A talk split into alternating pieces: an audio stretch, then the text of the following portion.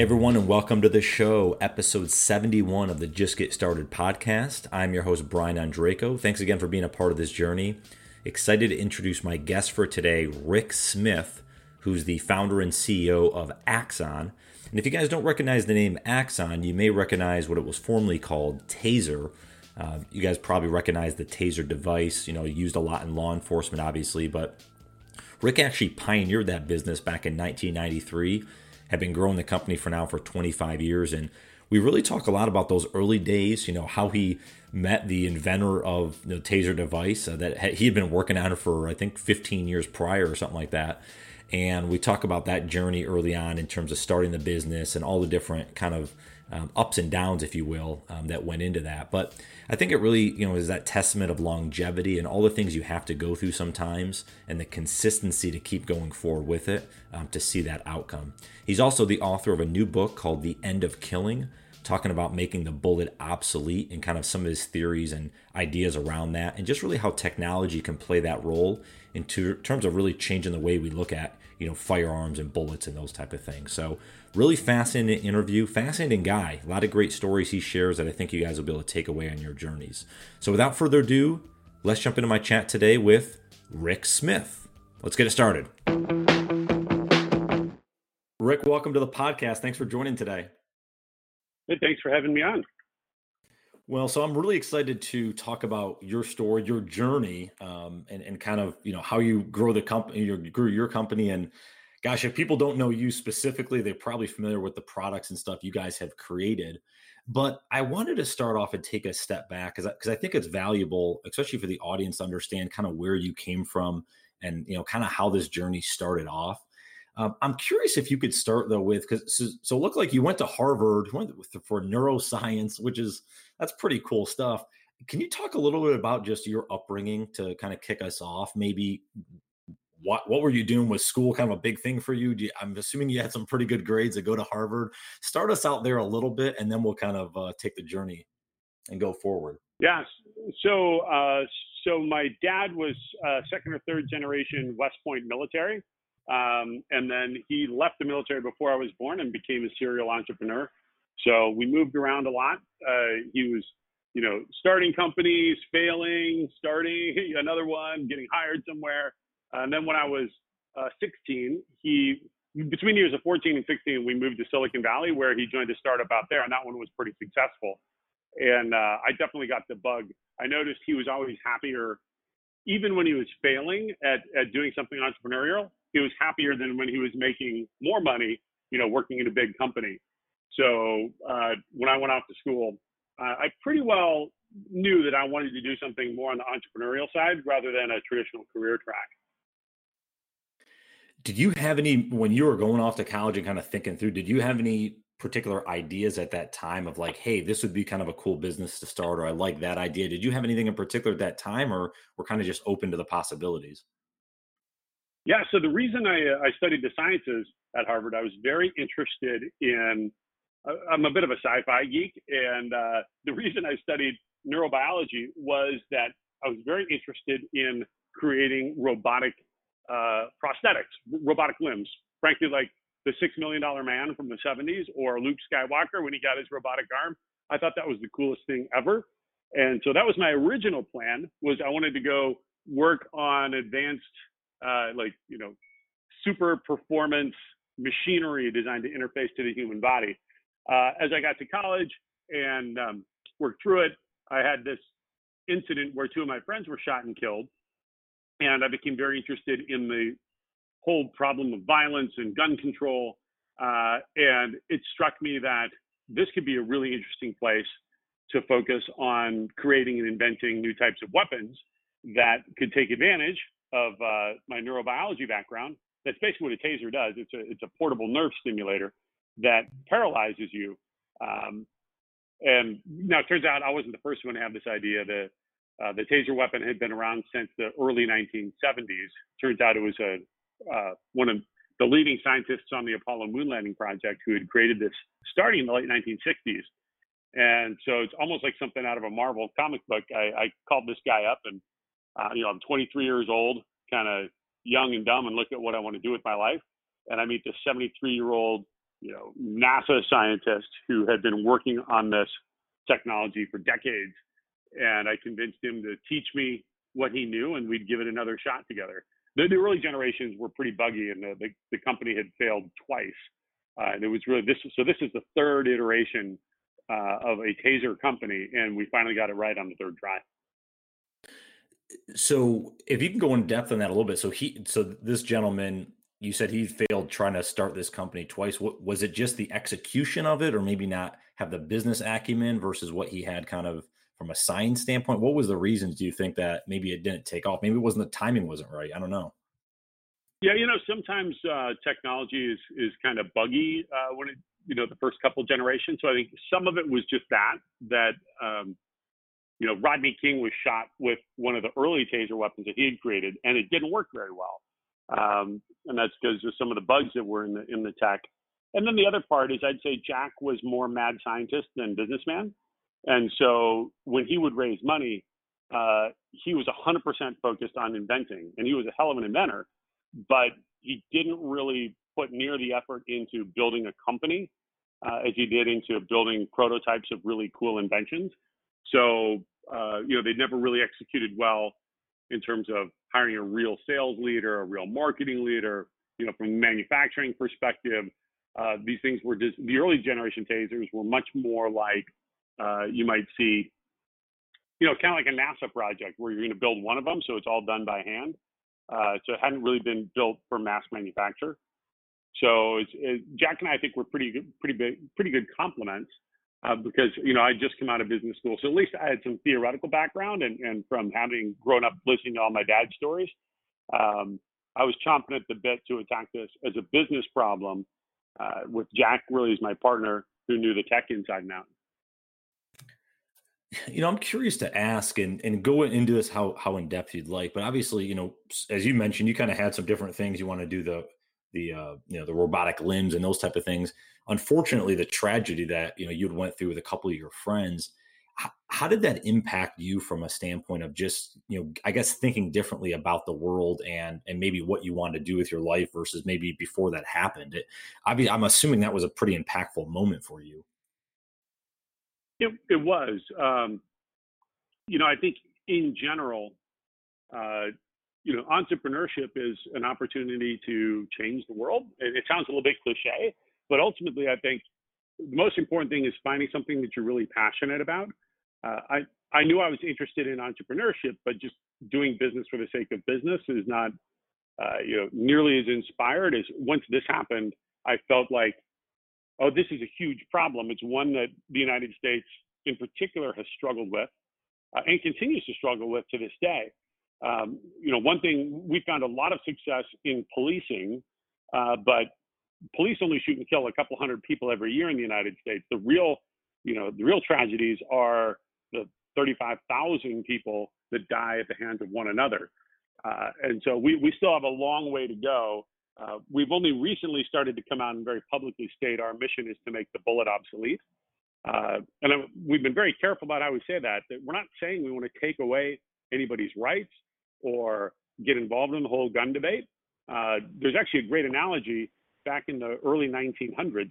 New York City was facing a horrible pollution crisis. Uh, disease was spreading from horse manure. There were so many horses in New York City. Now, imagine like people's emotional connection to their horses. If you said we're going to take your horses away, you would have had a revolt. But instead, of course, there was a technology shift. Along comes the horseless carriage, uh, and today, you know, people can still own horses. It's much more of a, you know, of, of a hobby. People typically don't use them for transportation.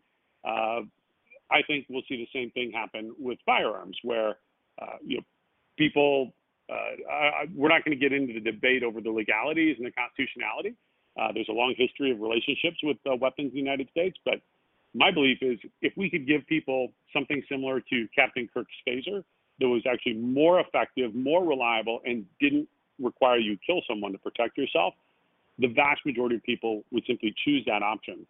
And uh, it was that insight, you know, early on that got me really excited that, you know, government rarely actually solves key problems, uh, whether it's diseases or other things. Now, government can play a role in sponsoring R&D, et cetera, but uh, you know, I, I, don't think there's a pure legislative solution here. At least we, have been pretty far from finding one. Uh, but I do think there's a technology and invention solution to these problems. Yeah, and I definitely want to get back to that a little bit more. I, I had something I wrote down here, and I'm just very curious about it. This was around 1993. This is pre-internet. How did you find this guy? How did you find like he was doing this? Yeah, so yeah, this was pre-internet. Um, I went to the uh, well, I started this when I was at the University of Leuven in Belgium. I was in graduate school, and I went to the law library there, and I just started looking up patents. Um, and then I started looking up in periodicals. I would do searches on medical, uh, electrical safety. I wanted to understand how electricity impacted the body. And then I had heard of the taser weapon. It was already kind of a sociological phenomenon. You know, Jean Claude Van Damme, the action hero, you know, action actor, had used one in the movie Timecop. Clint Eastwood had used one in The Enforcer back in the 1970s. So I'd already heard of the Taser brand. Uh, and as I started, you know, looking it up at the library, I kept coming across articles about this guy named Jack Cover, who was the inventor. Uh, he had a very colorful story, you know, as a former NASA scientist. And the more I read about him, I was like, oh, this is a pretty interesting guy. I wonder whatever happened to him. And then lo and behold, I was going through patents also in the library, uh, and I discovered that he had some recent patents that were issued to an address in Tucson, Arizona, which is pretty close to where my parents live. And so the final step to find him, I used the uh, equivalent of Google back in the day. I dialed 411 and uh, asked the operator for his phone number, and he had a listed number. And so I just called him up out of the blue. And next thing I know, I'm standing at his house. You know, he invited me down to to show me his life's work, and I'm standing on his porch, meeting this 73 year old, you know, kind of mad scientist uh, who was showing me 30 years worth of inventing and and taser development uh, spread around his living room in Tucson, Arizona.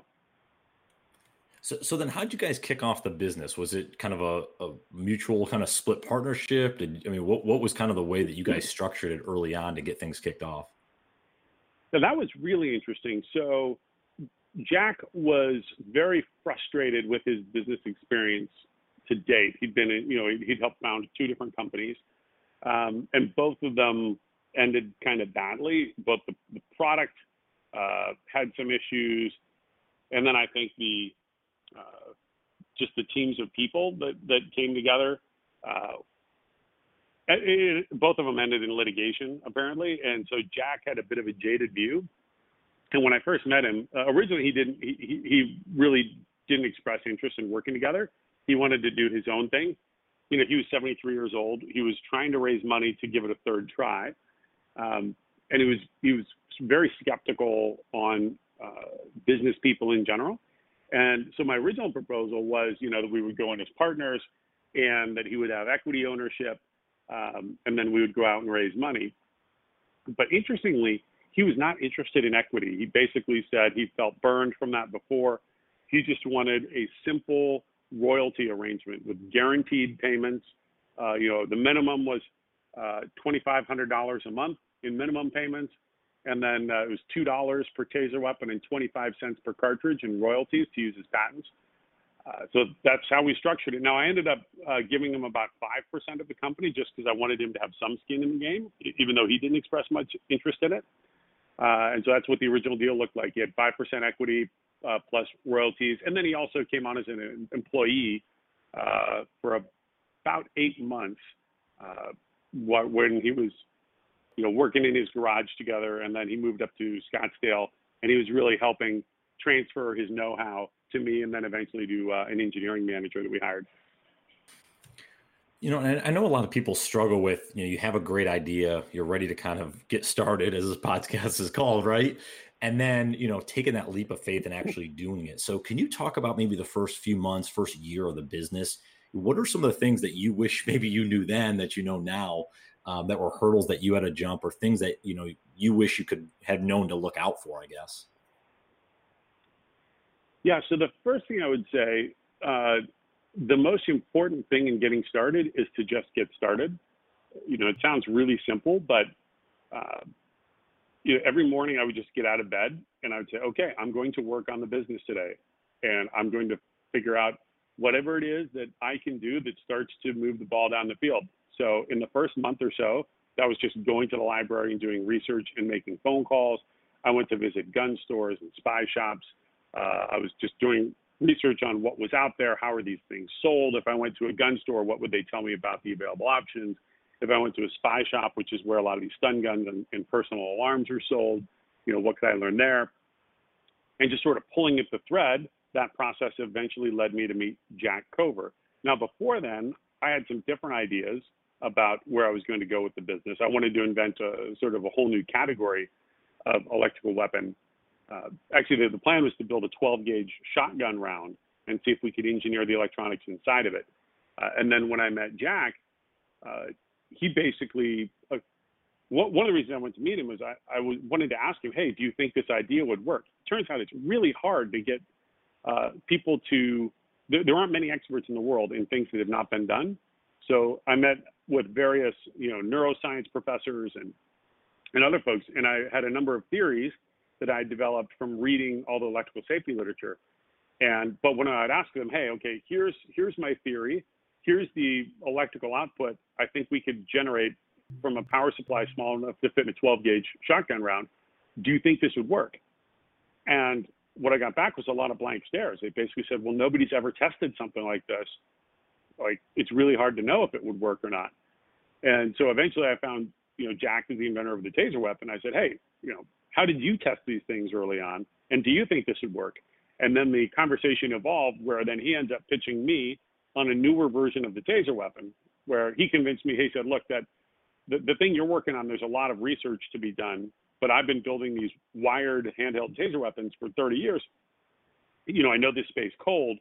Uh, and one of the challenges with the early taser weapons was legal because you use gunpowder to launch the projectiles. That makes it a gun under U.S. law, which leads to a whole bunch of legal restrictions. He had developed a way to launch the darts using compressed air instead of gunpowder. And so the thesis behind his business plan was much simpler. We take a known technology, we just change this one piece, and it changes the whole legal framework. And so he ended up convincing me to drop what I was doing and work on his project instead. It just took me about a month to talk him into doing it. So I guess the first thing, it's a bit, bit long-winded there, is just you don't know where it's going to take you if you just start working on it every day and you just get an attitude of, okay, what can I do today that will make me smarter about this, that will, that will in some way lead me closer to having a business? And you just get up and every morning you start working on it.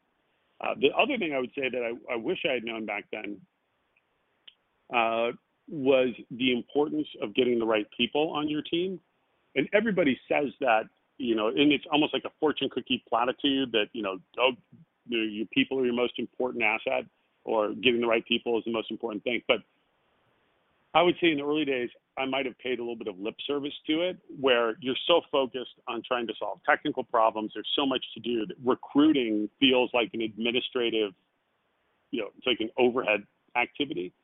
And I didn't put near enough effort into it. Where now I've realized if you make one really fantastic hire, and that person is legitimately better at you at whatever job you're hiring them for, then you've just accomplished more through that one hiring event than you could accomplish in a lifetime of work doing the work yourself.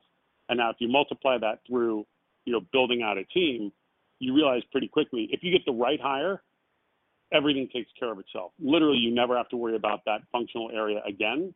And if you get the wrong hire, you're going to be managing over this person, around them, through them. Literally, you're doomed to fail in that area no matter how hard you work at it. Uh, so it took me a while, I think, to really realize the absolute criticality of hiring. And I'm not talking about good people. There's lots of good people in this world. I'm talking about true badasses, people that are ninja warriors at what they do uh, and are best in the world. And it, those people you know, are very hard to find. It takes a lot of networking and effort, uh, but it is the single most important thing you can do as an entrepreneur is, is really hiring the right team. That might be a good path to stay on for just a little bit. I'm curious about you know leadership and management because obviously when you start in a company, you know a lot of it's just you. Um, and you talk about Jack obviously was involved, but when you started to scale the business over the years and you bring in employees, how how much of a learning curve was that actually figuring out how to manage people, how to um, set up the team properly, how to do all that. Did you have some mentors or people helping you with that, or is that a lot of stuff you create on your own? Uh, no, luckily my dad had been, you know, uh, a serial entrepreneur and had been had worked in large companies as well as doing his own thing. So he was really a, an incredible mentor for me through this whole process. Um, and, and, he was just an amazing guy through it all. You know, he he was our original source of funding, um, but he always took a stance. He's like, "Hey, Rick, you know, my brother and I started the business together." He said, "Hey, this is your guys' business. You know, I'll be an advisor. You know, I'll be an investor, but it's really, you know, you guys have got to figure this out. Uh, it's not my business. I, I've done, you know, sort of done my things in life." And uh, within six years, we literally bankrupted my dad. He had, he had invested everything into this business, and there were there was about a year long period where it looked like we weren't going to make it. That was pretty stressful.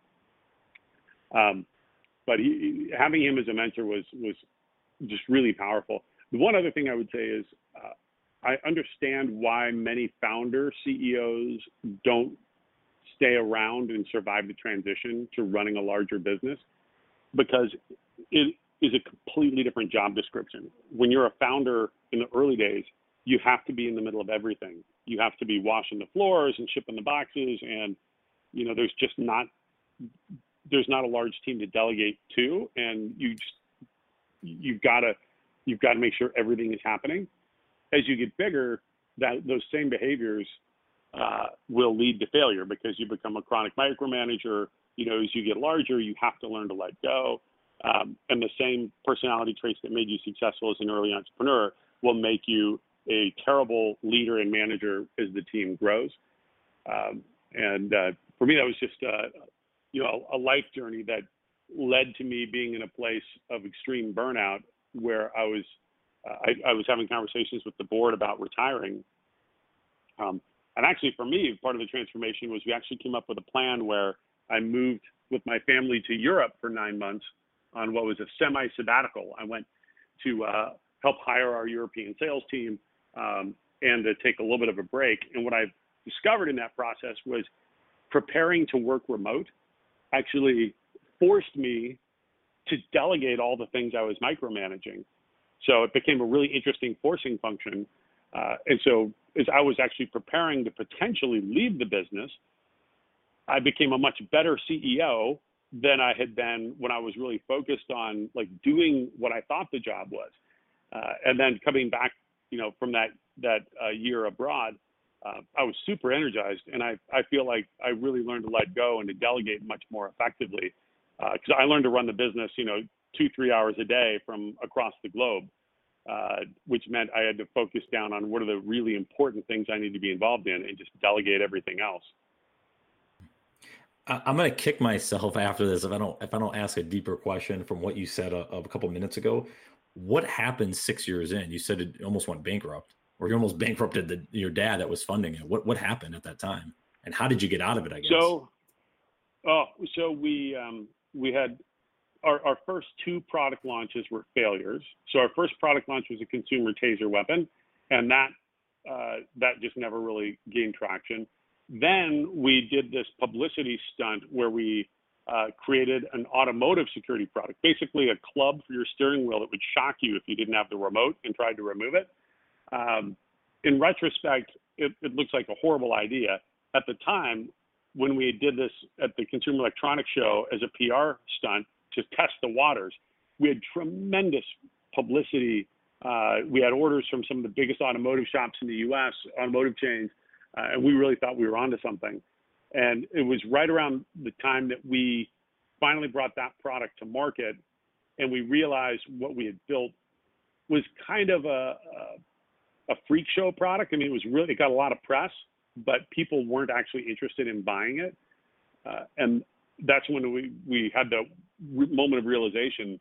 Oh my God, we've burned through millions of dollars of funding. We'd raised about six million in total, um, of which uh, my dad had put in half, and there was another investor had put in a half. And as we realized that product had failed, I didn't think we had enough runway to make it. And so I, I literally went to my dad and I said, "Hey, you you got to stop putting money in here. I I don't see a way out of this." At which time he pointed out to me, he said, "Hey, Rick, um, you know, kind of a news flash here. It's too late. I've already put almost everything into this, and he signed a letter of guarantee at the bank, so he was on the hook for about another million dollars if we'd gone under, and he had about five hundred thousand dollars left in his uh, in his accounts. And so he basically said, look, if, if the company goes under, I'm going to get wiped out. The bank will come, they'll take all my liquid assets, they'll take the house, like we're toast.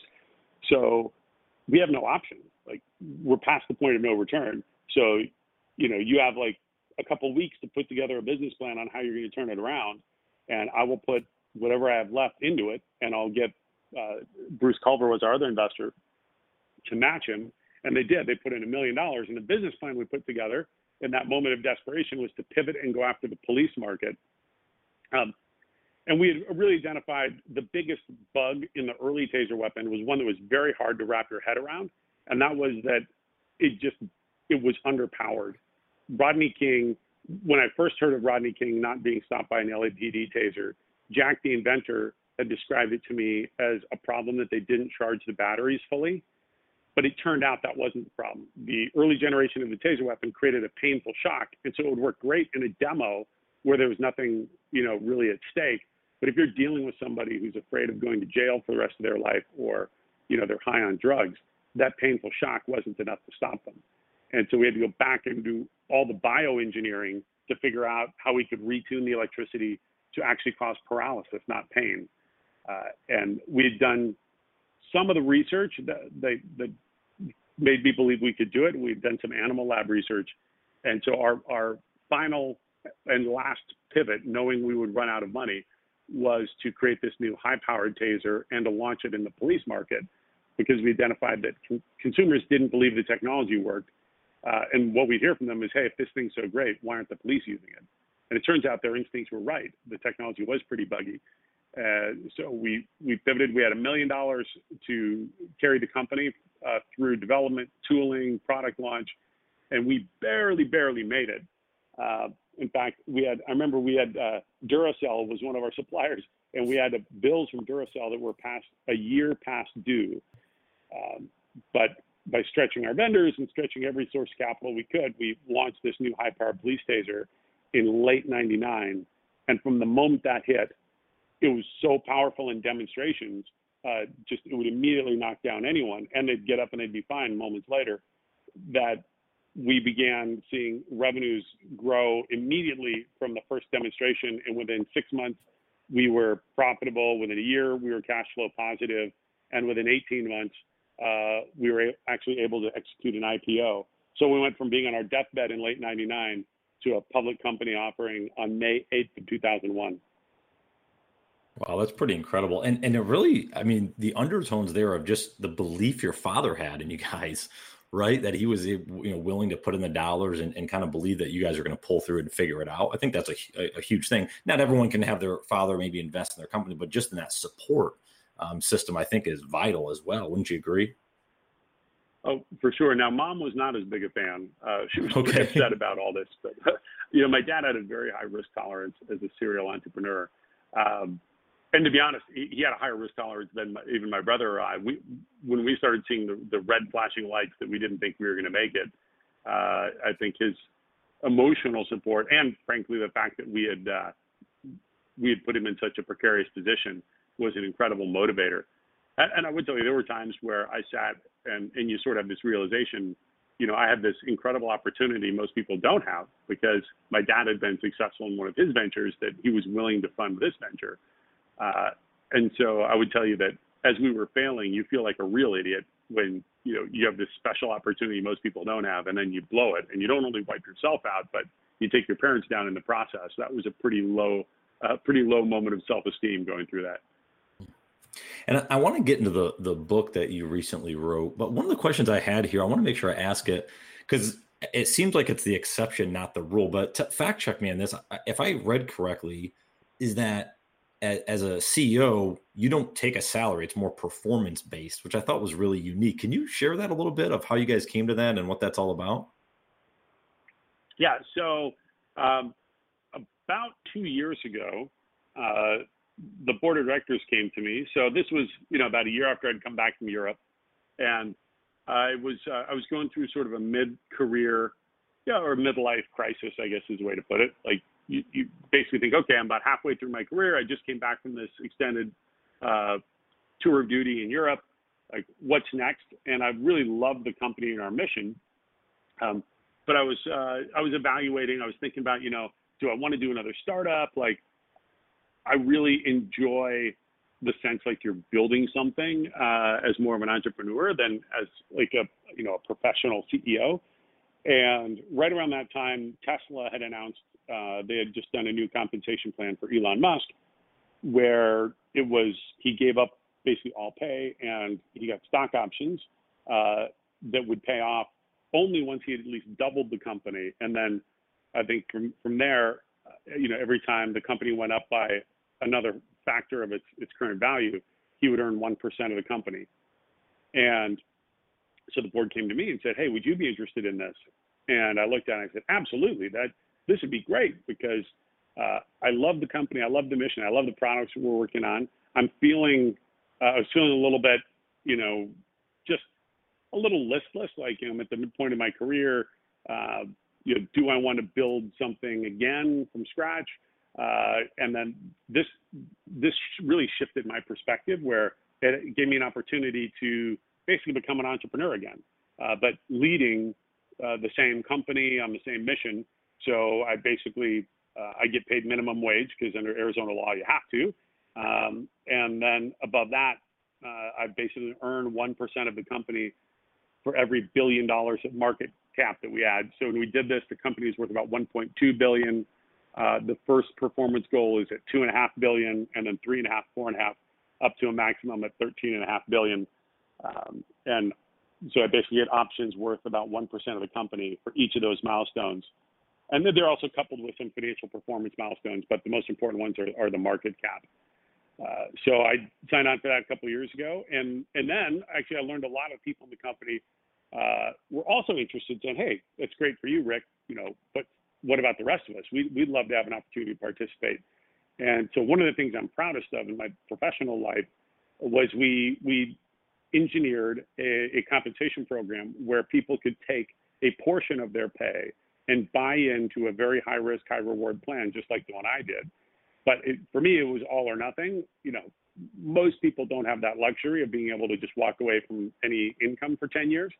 Uh, so they could take a portion of their salary and, uh, and, and redirect it, or a portion of their compensation and redirect it into what we call our exponential stock plan, which uh, is set to the exact same milestones as mine. So everybody's aligned to hit the same performance, uh, and it could be, you know, generate some life changing money for uh, for a lot of people now. Mm, that's really interesting. And, and, uh, again, as you said, kind of everyone's rowing in the same direction, and there's actually some, you know, kind of a north star, if you will. Everyone's kind of right there, seeing what they need to do. So that's pretty cool. Um, so let's talk about the book a little bit because I was intrigued, and and I'm always interested, you know, in the question of, you know, why now? Why not five years ago? Why not five years in the future? Why was now the right time to to write and launch a book? What were some of the things you were trying to get across um, that maybe you, you thought could be impactful?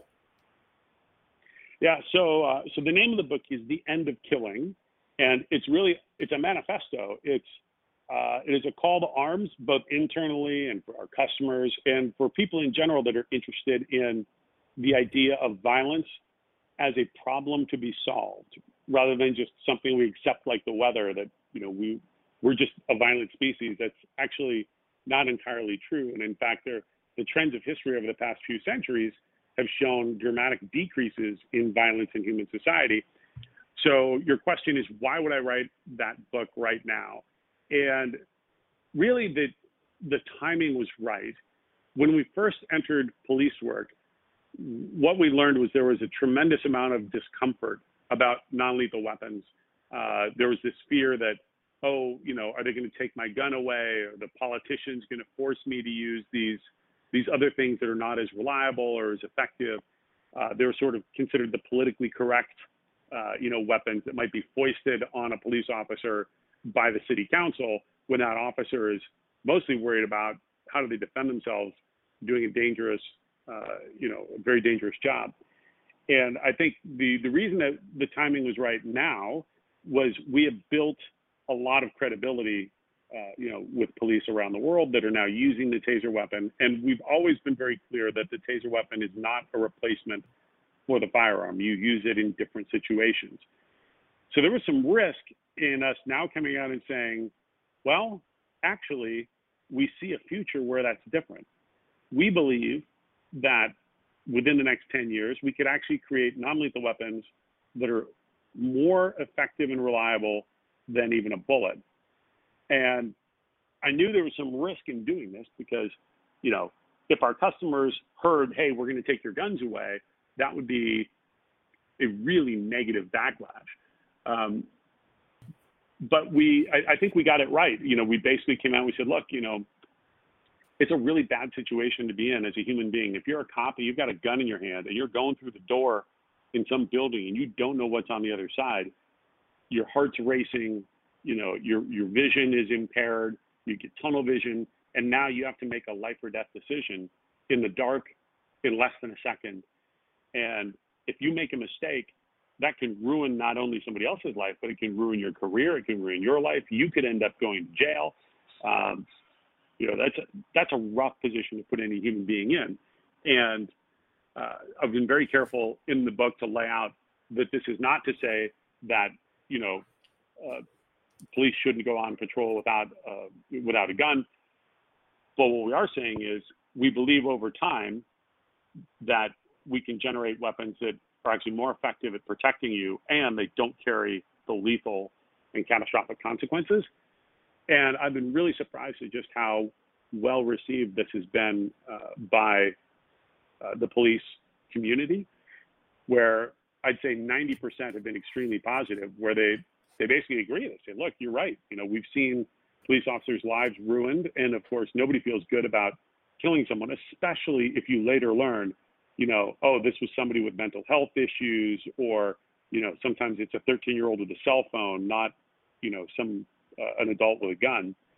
Uh, so the the point was, I think, just given all of the uh, the pervasiveness of video uh, around the world, you know, as people we we now see everything, uh, you know, on Twitter or on uh, you know on Facebook live video feeds.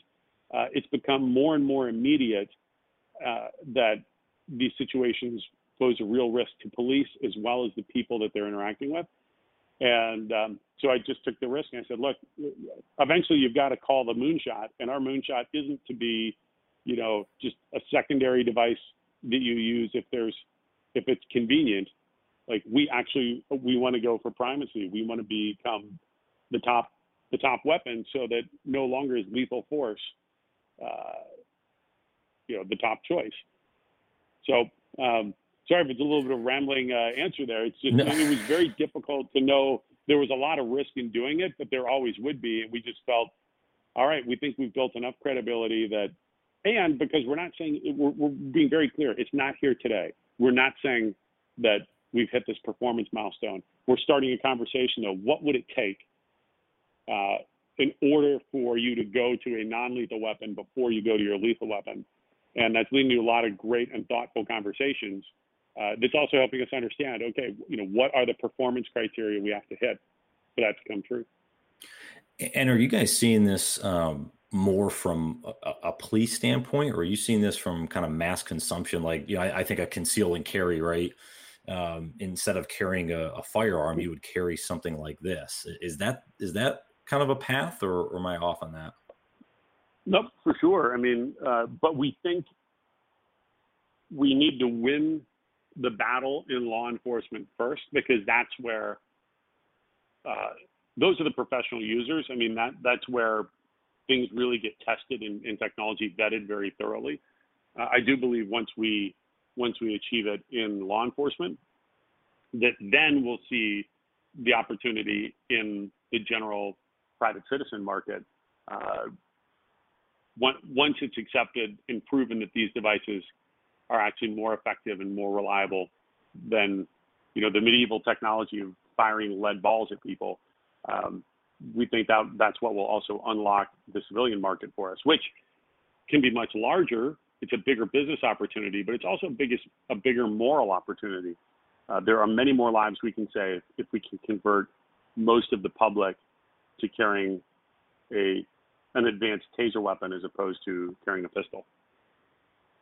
Rick, this is really great. I, I always like to kind of end these conversations on, and and I know you've had a vast career, a lot of different things you've done, but is there maybe one piece of advice? Um, it could be a quote you live by. It could be I don't know, just just any thoughts that you have for the entrepreneur out there, or the person that again is trying to look to be impactful to the world, create something on their own. Anything that you might share with them that could be helpful to get them along on their journey? Yeah, it's uh, nice and simple. It's uh, you know the Nike tagline of "Just do it." Uh, I think that is what separates a successful entrepreneur from the rest. Uh, it, it's almost everybody you talk to has had some idea for some venture they would want to do, but very, very few people just take the step of doing it. And I think you can convince yourself, oh, you know, the business plan's not fully baked. I don't know enough yet. There's lots of reasons not to do it. Um, but ultimately, the that there's that moment in time where you just say, okay, I'm going to do this, and you may not even know exactly what that means, other than every morning I'm going to get out of bed and I'm going to work on it. Now that may you may have a job that you can't quit yet, so you may do this in parallel while you're also, you know, working at your job, or you may quit your job and just throw yourself at it. Uh, but the sometimes it's the simple things in life. It is the singular act of telling yourself, "I am doing this," uh, that pivots you from this being like an intellectual exercise or something you just, you know, think and talk about to where you're actually committed and you're taking action and you're holding yourself accountable every day. Where, you know, hey, by the end of today, I want to know I did something that moved me towards that goal. And Rick, where can everyone find you online if they want to connect with you? So uh, again, the book is The End of Killing, and it's available on Amazon and everywhere you'd expect. Uh, and then I also have a website at endofkilling.com.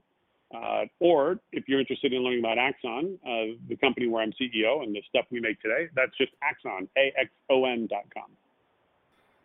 Awesome, Rick. This was this was a phenomenal uh, conversation. Really glad to uh, to have you on and take some time out of your day. So appreciate you uh, sharing your story with the audience. That's been fantastic. I appreciate the opportunity to share. Well, I hope you guys enjoyed that interview and look forward to having you for the next one. And if you are getting value out of this podcast, please head over to iTunes, leave me a quick review, let me know how I'm doing. It's the only way I'm going to be able to make this podcast better each and every episode. And go connect with me online at Brian Ondrako on Instagram or Twitter, or head over to my website, brianondrako.com, where I house the podcasts, you know, my CrossFit journey, a ton of blog articles. I even have a now page to kind of keep people up to speed on the last couple months. Um, at worst, it gives my mom peace of mind to keep tabs on me and know that I'm doing okay. So I hope you guys continue to do great. Um, I look forward to having you on another episode and keeping connected online. Take care, have a phenomenal week, and we'll talk to you soon.